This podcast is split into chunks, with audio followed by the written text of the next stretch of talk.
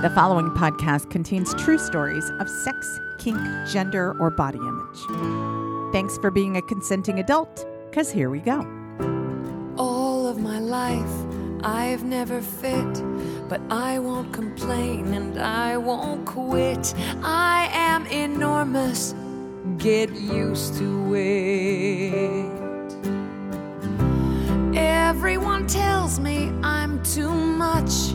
Maybe it's just you're not enough for me. Can't you see? I'm the kind of woman I'm supposed to be.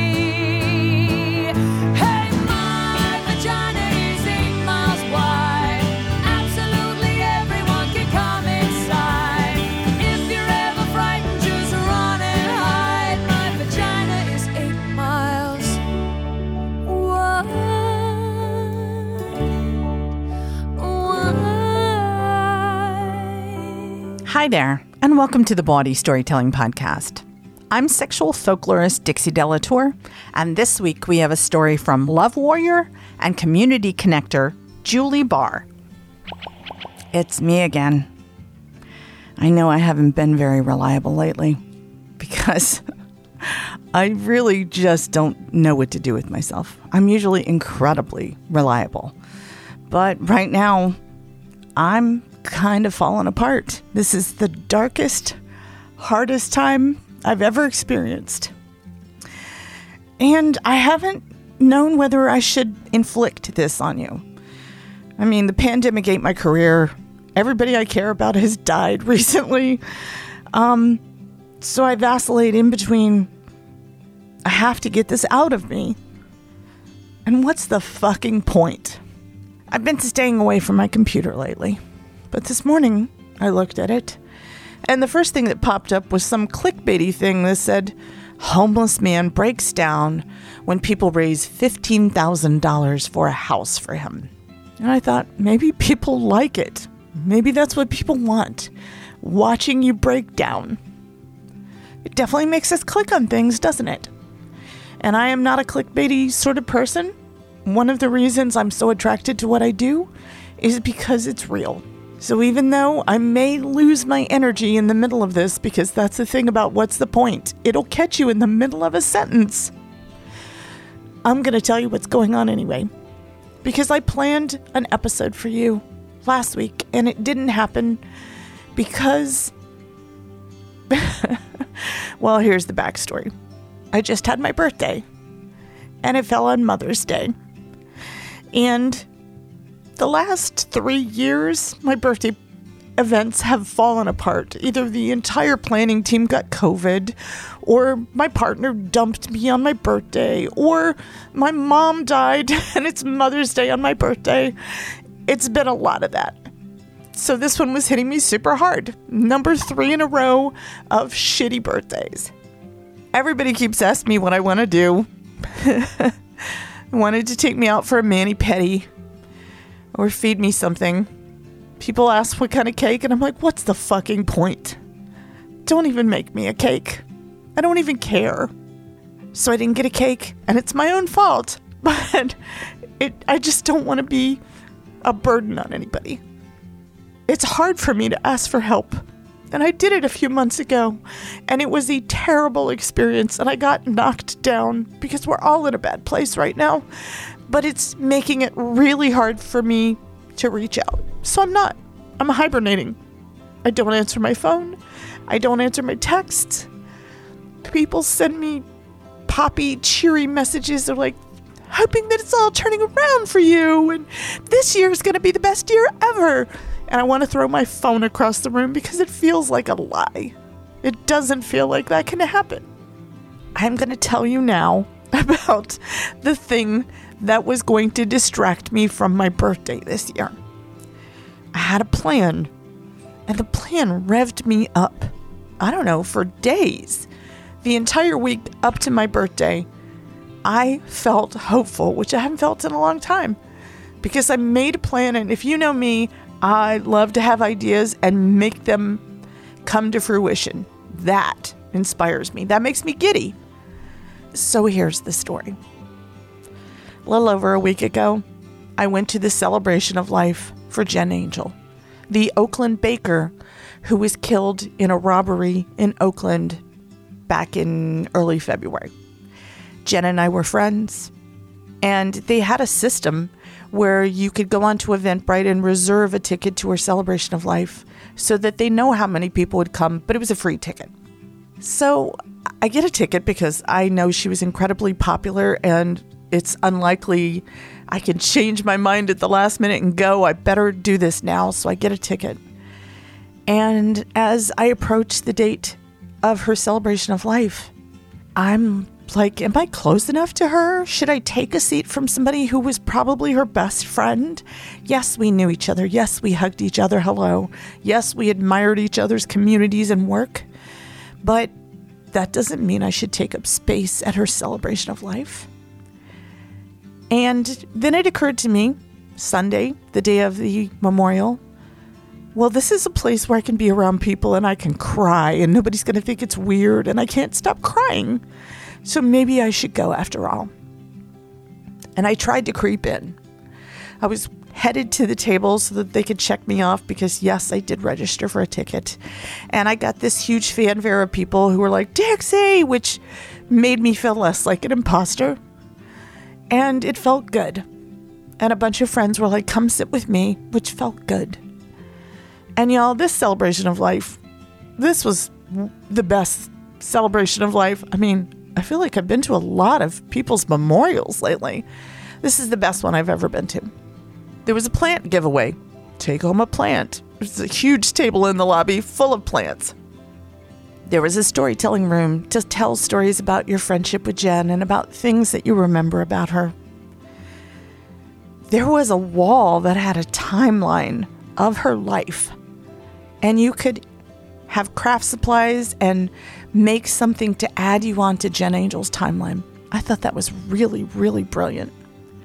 The planning committee had asked everyone to make chocolate chip cookies because Jen loved chocolate chip cookies. She was a baker. And you have never seen this many chocolate chip cookies in your life.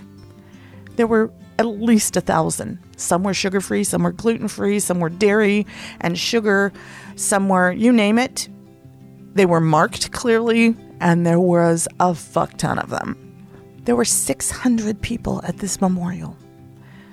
There was music, songs that were written about Jen Angel. She was a big activist and social planner and organizer. She was really big in restorative justice. I'm sure I'm not doing her bio justice, but she was an activist and had been for her whole life. And it just felt so incredible all these people who were touched by her, who had flown in from all over the country.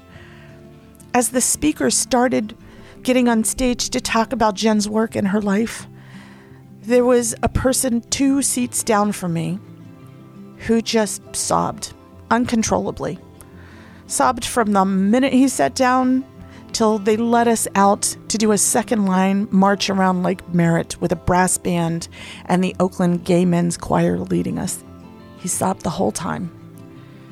And when we went to break, I said, "Hi, we've been." I uh, he just he would just sob and sob, and eventually I just put my hand on his shoulder, and he just said, "Thank you, thank you, thank you, thank you," and just sobbed harder. And I grabbed tissues and I brought them to him, and he was so thankful for that. I kind of felt like I knew this person. I felt like that's who I've been a lot lately. At a certain point, I said, How did you know Jen? And he said, I knew her when we lived back in Ohio in middle school. She and I played spin the bottle, and he just broke down crying talking about it. Middle school. And he had flown across the country to be at her memorial. I was so impressed with her impact on these people's lives. And as the speakers started taking the stage, I forgot about crying. And I was just lost in the stories. And the third speaker to get on stage was Jen Angel's mom. This sweet little old lady tottered up to tottered up to the podium. And when she started speaking, I fell in love. She would say my daughter's first zine when she was in her teens was called Fucktooth, and the audience would just laugh at her saying dirty words. And she just had this wry, comical that's my daughter kind of look on her face. And it was so endearing. She probably spoke for 10 or 15 minutes total. But I was in love by minute three. And I started forgetting about myself and my problems. And I started thinking about this woman's Mother's Day. Because the memorial happened one week before Mother's Day. And it was so clear that they were so close. And it was so clear that, I don't know, it was clear to me because I've had so much focus on this coming day, Mother's Day, because it was also my birthday and my mother died. I just kept thinking in one week, this woman's going to be alone. There's 600 people in this room showing her love and celebrating her daughter's life, and she won't have that in a week. It'll be her first Mother's Day alone. And I just kept thinking about that. And at a certain point, probably minute five, I was like, if I were going to celebrate Mother's Day, I want to send that woman a card. I want to remind her she's not alone, that I feel close to her, even though we've never met. And as ideas tend to take root in my mind, it went from here's the event organizer in me. It went from I want to send that woman a Mother's Day card to I had to register for an Eventbrite list, and there are 600 people in this room, which means that 600 people have enough time to send her a Mother's Day card and for her to get it by next Sunday on Mother's Day. And I got obsessed. and the minute we went to break, I started trying to find the organizers because I was going to make that happen. I was going to see this through. And I started walking up to people and go, okay, you're one of the organizers, right? Who's in charge of the Eventbrite list? I don't want the Eventbrite list. I want to find a way to send out a message to everyone who's signed up for this event so that we can get started on getting that woman hundreds of Mother's Day cards on her first Mother's Day without her daughter. Would have been good to bring a tissue while I was recording a podcast and have it right here. But yeah, like I said, my mind's not so great. And eventually I found the person in charge of the Eventbrite list. And everyone I had talked to, by that time I had talked to 10 on the organizing team, thought, oh, that's a great idea. You're right. Next week is Mother's Day. And eventually I found the person in charge of the Eventbrite list and told her, and she was like, that is a great idea. And then I decided, why don't I make it easy for them? I could tell them my idea and they'd be like, that's a good idea. Or I could write the fucking email to go out to the list because I have a very personal story attached. I could tell them what I saw in that room. I could tell them what, why this feels important to me that she have a great Mother's Day. At a certain point, I walked up to her mother, Pat, and I told her she was an incredible public speaker and how in awe I was of her. And she admitted she'd been coached. And I'm like, getting coached on a story is very important, and you did a great job. And she said, Could I give you my email address? I'd really like to stay in touch, and I'm meeting 600 people right now, and I can't track anybody. And if you do send me an email, will you send me a picture of yourself so I know who you were? And I kind of like tried not to laugh in her face because I just spent the last two hours trying to get her address so that I could organize Mother's Day cards. I'm like, of course, of course, I'd love to have your email address. I'd love to do that. So this past week has been a quest to try and make that happen. I wrote an email. I can't be succinct right now, so honestly, it was a page and a half long, probably, talking about why I wanted to overwhelm this woman with love and I sent it to the organizers, and they had to vote on it. there was a team, the team had to approve it. And finally, about Thursday night, I got an answer. Well, the card would have to arrive on Saturday in order to be there for Mother's Day, so I pretty much had acquiesced to the fact that my plan was going to fail.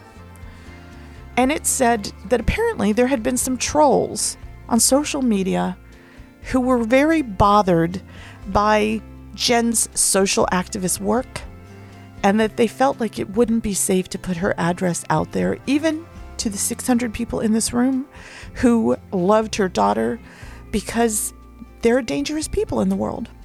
And that's why she didn't get 600 Mother's Day cards. That knocked me down.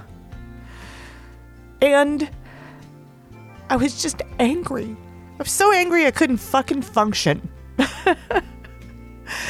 On Friday or Saturday, I was just like, screw it. Why bother? And guess who hadn't mailed their Mother's Day card to her, even though I had her address? Yep, me. So I went out and bought a Mother's Day card, and I took a copy of the email that I had sent out to the list to let her know that I had tried. And I wrote her a card and said, I really wanted to give you an incredible gift, and I'm sorry I couldn't make it happen. I feel like I failed. I hope you have an incredible Mother's Day. Please know that all the love in that room last Sunday was for you too. And I didn't, I never got her email address somehow, so I still didn't have that, so I couldn't be in touch. So it's Saturday, headed toward evening. It's about to get dark. And I'm like, well, if it's going to arrive on Mother's Day, then that means that you're going to have to drive it to Oakland. I filled out the card. I put the letter inside, and she'd asked for a photo, but I didn't have her email address, and I didn't have because I have facial blindness. I felt like it might be important that I be in the outfit she met me in because when you change your clothes when I meet you, I often don't know who you are. Clothes are a lot of the social cues that I have to know who people are. If I see you naked at a sex party, I don't know who you are. So I drove to Oakland and as I was headed out the door, I was like, God, I wish I had that picture she asked me for. And I found I found the bawdy storytelling sticker that Mark Steven Inman had made of me, which was me holding the bawdy storytelling logo. And it was my face. It was a cartoon, but it was my face. So I sealed the envelope with that. And I drove to Oakland, and she was way up in the hills, and I got so lost. And as I finally pulled up in front of the house and parked, I was like, okay, that's the house. I'm just going to drop it on the porch and hope it doesn't rain. I'm not going to ring the doorbell. I don't want to interact. I'm not ready for this. I don't want to spend any time with human beings. And she was out in the yard trimming flowers. And I'm like, well, shit, I'm caught. And I said, hey, Pat. And she goes, oh my God, Dixie. And I'm like, You remembered me? And she goes, Oh, yeah, I definitely remember you. I know who you are. And I said, I wanted to bring you a card. I didn't get it in the mail in time and I didn't have your email address. And she said, Well, we're going to fix that. And she made me write down my phone number on the card so that she had it because her phone was inside the house. And we stood and talked for a while. And she said, You know, they're having a small gathering. I decided to stay in Oakland for a while and they're having a small gathering tomorrow, and you're invited. We want you to come for my Mother's Day gathering. And we know it's your birthday, too. And I said, I know. I was already invited by the people that I've talked to on the team. I just can't. I just can't. I can't be social. I can't stop crying. I can't. I mean, we had some of the longest hugs during that 20 minute conversation. They were long awkward hugs. And I felt like even if I'd failed, I did get a Mother's Day card in her hands for Mother's Day. that was my birthday, y'all. there was some activity on the actual birthday day, but I don't want to talk about it because I just felt so antisocial and so awkward. And it wasn't great. So let's leave it on that. I succeeded in getting a Mother's Day card into a woman's hands who had just lost her daughter. So that's my success. And I'll tell you, I'm going to try and be regular with this podcast. But podcast sponsorship has really dropped. And I'm paying out of pocket for the podcast. And more than that, my attitude is just not there. I just feel like such a failure. I'm floundering. Like I said, things are so dark right now. And if you're the person who would have clicked on that link that said homeless man breaks down, well, here you go. That was my breakdown. That was a long breakdown, wasn't it? On one final note, if you're one of the people who has signed up for the Substack I created, which is also called the Dixie Ramble, it hasn't started yet. I created it and started to build toward it, and my intention was I am going to find a way out of this depression and I'm going to document it. That was my plan. It might be drugs, it might be journaling, it might be making other people's lives better. That's usually my favorite way. And I had a bunch of people sign up for the Substack for Dixie Ramble. And then my mother died. So, yeah, it'll happen. It's just not going to happen until I get my shit together. I want to say thank you for listening. This can't have been easy for you. If you sent me a voice memo or an email recently, I'm sorry I haven't gotten back to you. But right now is just so fucking hard. Well, it's time for a story. And I really wanted a story that tied in in some way to Jen Angel, the person whose celebration of life I went to this week. It was such an incredibly moving service. And as I listened to the people speaking on stage, and one of them said, Jen Angel was my best friend. She completely changed my life. And I realized that she'd been on my stage. So this week, we've got Jen Angel's best friend. Let me tell you about her. Love warrior and community connector, Julie Barr has worked for over 30 years with children, families, adults, and couples to create richer, more rewarding relationships in all areas of their lives. She's comfortable working with the LGBTQ and kink slash poly communities, persons exploring any life stage, couples wanting to repair their intimacy, and individuals working around a greater sense of meaning and purpose in life. Several years ago, she wrote a blog as Jezebelle Jay for Good Vibes magazine as one of the Sexy Mama guest bloggers. Plus, over the last few years, Julie has led workshops, groups, meetups, and community events focused on relationships with a goal to increase connection and promote community. This storyteller is Julie Barr.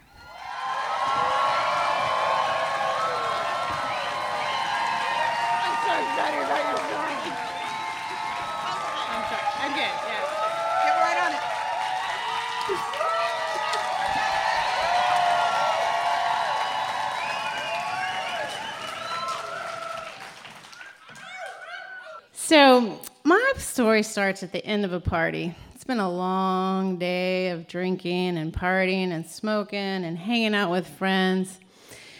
And I'm starting to think about where I'm going to put down my sleeping bag and lay down my weary head. I go to the kitchen, I get a drink of water, and I feel a presence behind me. Like I feel that presence behind me, and I turn around. And there's Miller. Oh, God. He makes my heart flutter every time I see him, and he's there in front of me again, alone. And I say, Miller, where's your girlfriend? And he said, oh, She's passed out drunk. I put her to bed. I don't think she's going to get up again. Oh.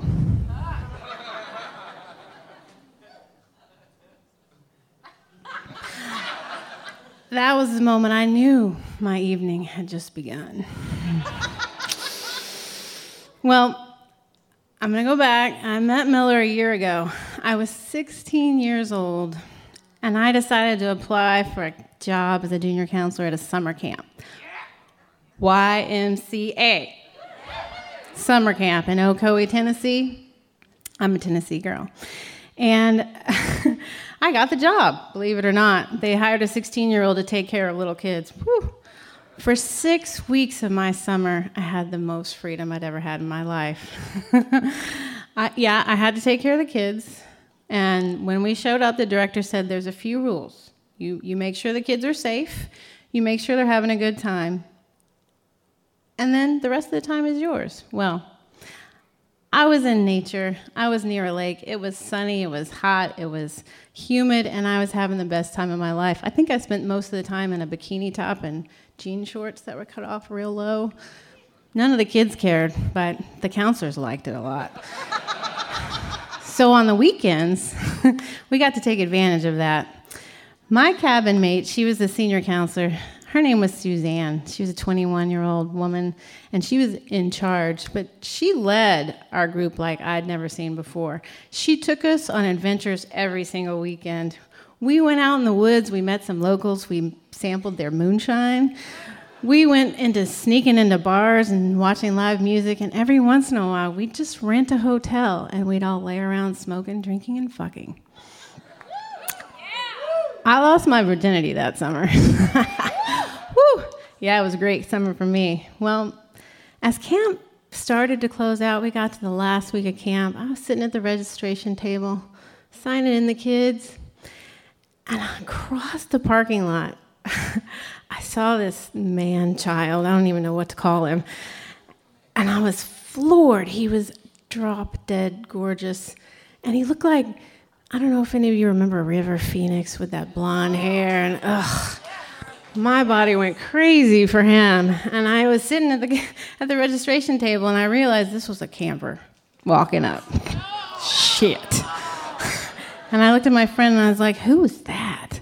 And she's like, oh, that's Miller. He comes every summer. His family drives him from Memphis. They bring him over here, leave him for the whole week. And I was like, fuck. And she's like, no, no, no, Julie. You know there's no fraternizing with the campers. Like, all right, all right, all right. It's okay. Now, I don't know if he felt the same way about me, but I could feel it every time was I was around him. And it turns out I was around him a lot. I taught horseback riding, and Miller was in that class. And I taught jewelry making, and Miller was in that class. I don't think he made very many pieces of jewelry, though. I was teaching beginning swimming to like eight year old kids. Miller was in that class. It was crazy. He was everywhere I was. And the worst part was during free time when the kids could do whatever they want. I was a lifeguard and I got to sit on the deck and watch all these crazy little kids swimming together. And I, I tried to try to make sure they didn't drown. But um, it was really hard because Miller kept coming out of the water and laying beside me on the dock. And I was watching him and his belly and the way that the little drops of water were just kind of laying there on his taunt belly. And no kids drown. but it's not necessarily due to me. Sorry. anyway, end of summer came around, end of camp came around. I watched him put his little duffel bag in his mom's car and he drove away and we waved at each other and I thought that was the end of it. Well, after that summer, I became really close with Suzanne. We'd spend lots of time together. Every weekend, maybe once a month, we'd spend the same sort of weekends we had during camp. I'd go up to the University of Tennessee in Knoxville where she went to school and I don't know why my parents let me go, but 16 year old Julie would go up and visit my friend Suzanne in college. like there was nothing happening there, right? She still snuck me in the bars. We'd go out dancing. We'd meet men and we'd fuck them. And then we'd go back. I go back to my life, my senior year in high school. it was great. but at the end of summer, I thought, you know what? I mean, at the beginning of summer, I thought, you know what? I'm going to go back to that camp again because that was the best time of my life. So, minute the registration came out, I signed up. You can't imagine my dismay. I got the letter. They said, for some reason this summer, they were only allowing 18 year olds and over to be counselors. I don't know why. But I didn't go to camp that summer because I couldn't afford to be a counselor in training and spend the money to go to camp. So I got a babysitting job, watching three kids pretty much by myself. Yeah, I mean, sad story, huh?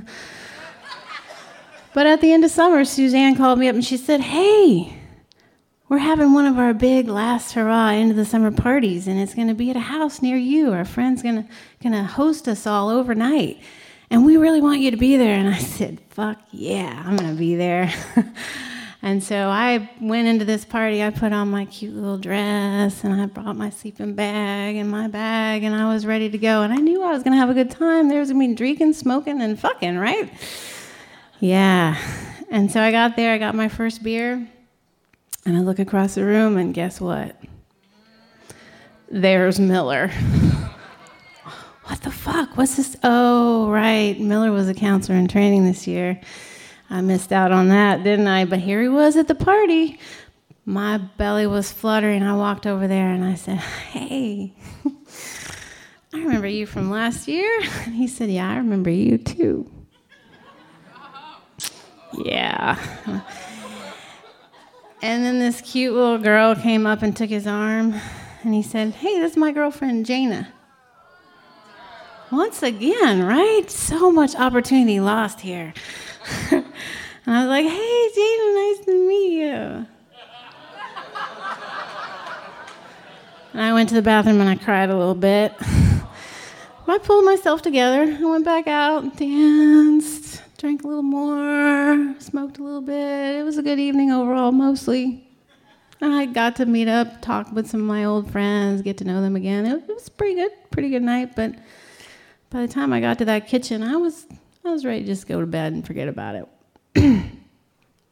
Till I saw Miller, and his girlfriend was passed out drunk. I didn't have to think about it real long. Took about two seconds. I grabbed his hand. We go and went and found a quiet place. Nobody else was around, and it didn't matter because once we got there, there was nothing else but Miller. I've been waiting so long to touch this man child. It didn't matter that he was 15 years old. Oh my fucking God. I got my hands all over his body. I touched him. I kissed him. I lost myself in him. I could feel it all up and down my body, and I just I had to take his clothes off. I had to get him naked, and I had to see that belly again, that taunt little belly. It was still there, believe it or not. I ran my fingers down, and there was his cock. Now I hadn't really thought about it very much, but I don't know if you guys know this. Some of you have been 15 year old boys, but I don't know if anybody's fucked a 15 year old boy before, but there's no such thing as a recovery time. Oh my God. I don't know how many times he came, but he was always hard for me. so we proceeded to fuck for the rest of the evening. Woo! Yeah. I had him in every possible position. I had him, I was riding him on the couch. I was fucking him on the back of the couch. We were beside the couch. We were, I don't know where we were. There wasn't, I don't even remember where we were, but there was a couch there at some point. we did everything we could possibly do. And I don't, I don't remember how long it was and I don't remember how short it was, but I do remember finally at the end sitting there with him and seeing the light come up in the basement windows and realizing that, that we'd been there all night long. And I had finally felt that circuit connected that I've been wanting connected for so long. And we figured probably a good idea he'd go back, lay in bed with Jana so she could wake up beside him. Yeah, that was a good idea. Anyway, we got up the next morning, had breakfast. I was pouring my first mimosa. Jana came out. She didn't look so hot, but Miller still did.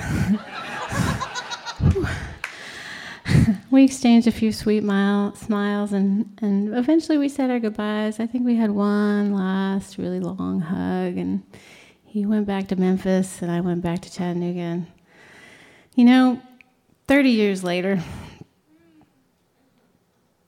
I still remember that boy.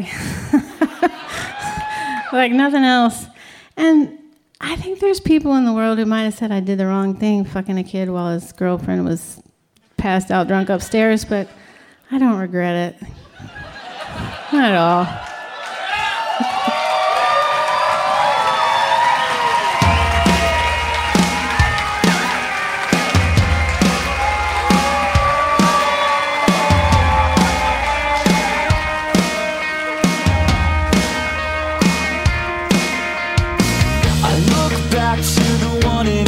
Summertime when my girl was the envy of every friend of mine. She slept safely in my arms.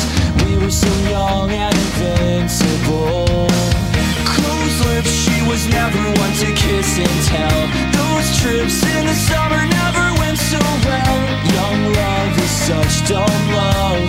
Call it what you want, it was still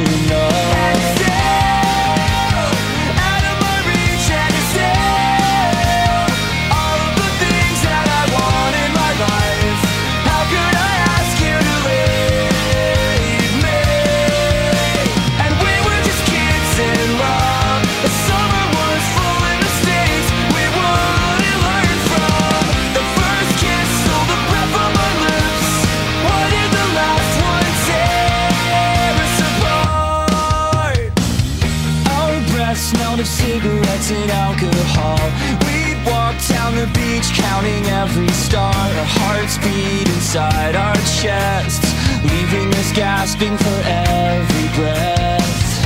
Her smile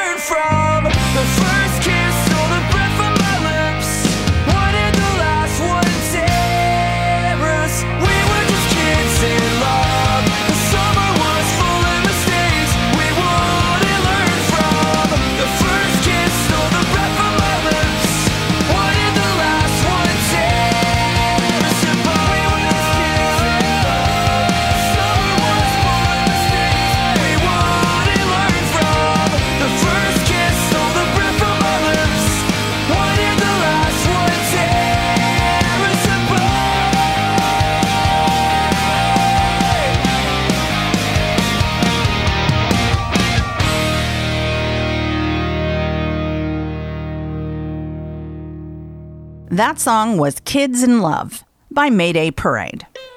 Okay, it's time to talk about our dreams. Are you an aspiring pleasure professional? Do you want to learn the business behind the business of sex education? Recharge in nature while making new friends? And become the educator that people want to hire?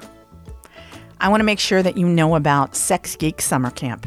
It's happening June 16th through 21st in Portland, Oregon, in person, in the woods. There's a pool, there's a 300 foot water slide, there's a bunch of really fun people who work really hard together to learn and then play really hard too. As an aside, I'm considering being guest faculty this year for Sex Geek Summer Camp. I did it a few years ago, right before the pandemic, and I had a blast. So if you're interested, there's a link in the show notes or send me an email. It's Sex Geek Summer Camp, and it's happening really soon, so get going. I hate asking for help, but I need to ask you to do whatever you can to keep Bawdy going right now. I've told you before that Bawdy incurred huge losses during the pandemic and beyond, and that live theater of all kinds has really taken a serious hit. And right now, after three monumental emotional and personal losses in the last six months, I've lost my mom, my dad, my beloved St. Bernard Quake.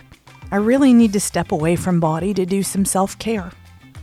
And since I'm self employed, that's not possible without some sort of income while I grieve. But with your financial assistance, bawdy can continue despite hard times. I love this thing I've created. The show is my life's work.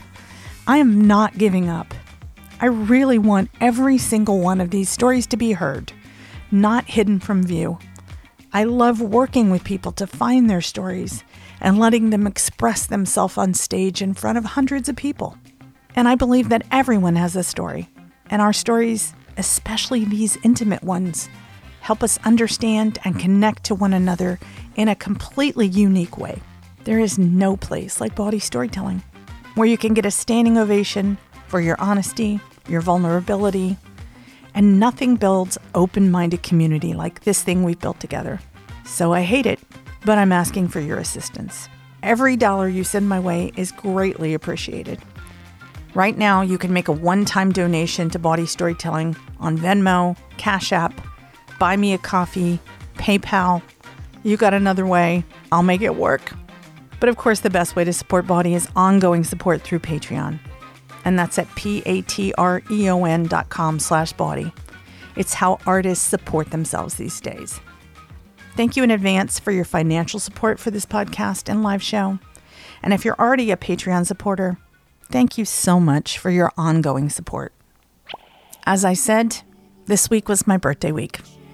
And if you were going to get me a gift, the greatest thing would be a written review for this podcast.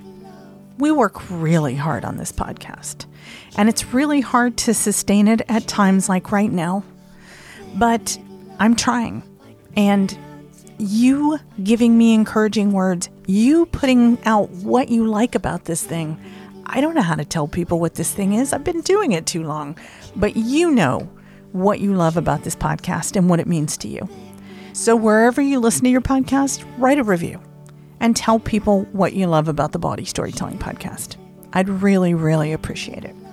And while I'm thanking people, I want to thank the people who make the podcast possible. Thank you to David Grossoff, to Mosa Maxwell Smith, to Royland James, to Donald Mooney, and to podcast producer Roman Den Houdeker. I'm sexual folklorist Dixie De La Tour, and this has been episode 268 of the Bawdy Storytelling Podcast. Thanks for listening. love.